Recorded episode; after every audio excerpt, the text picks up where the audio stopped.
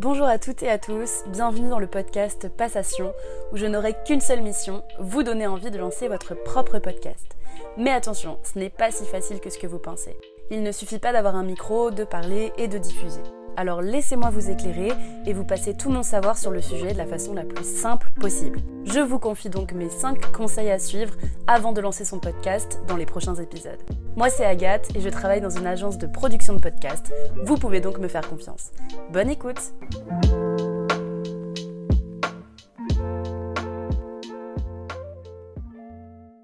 Si vous m'écoutez aujourd'hui, c'est que je réalise mon projet de fin d'études pour ma deuxième et dernière année de master en communication et marketing. Donc les bancs de l'école, c'est bientôt terminé. Pour celles et ceux qui voudraient savoir, je suis à l'école supérieure de publicité, donc euh, l'ESP de Paris. Quand j'ai pris connaissance du brief de mon dernier projet individuel, j'ai tout de suite pensé au podcast. En fait, ça fait déjà quasiment un an que je suis chez Eco Studio, donc euh, une agence de production de podcasts, où je travaille avec deux professionnels du milieu, donc Xavier, qui a un podcast sur la transition écologique de Big Shift, et Jérémy, qui traite, lui, de l'investissement immobilier. Ça fait un bail. Donc je vous invite à aller écouter ces deux podcasts, bien sûr. Il y a déjà plus de 100 épisodes sur chacun d'eux, donc vous avez de quoi faire normalement. Cela étant dit, rentrons dans le vif du sujet. Pour ce premier épisode, on va commencer par parler des objectifs à définir avant de lancer son podcast. Alors en effet, un podcast, ça a l'air simple à lancer. On se dit hop, un micro et c'est bon, je diffuse, je fais 2-3 posts sur les réseaux et je perce. Euh, malheureusement, c'est vraiment loin d'être le cas.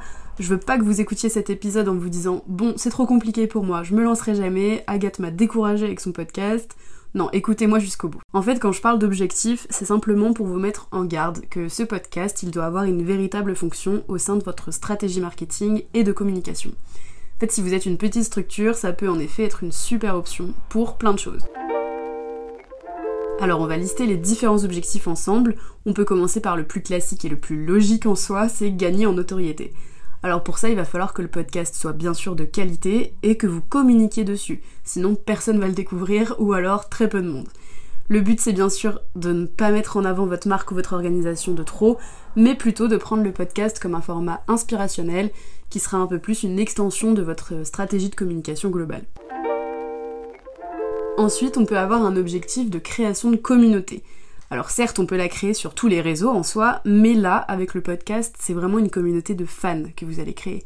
Puisqu'en fait, ils sont prêts à écouter des épisodes relativement longs où vous parlez d'un sujet en particulier qui touche bien évidemment à votre activité de marque, d'association ou autre structure.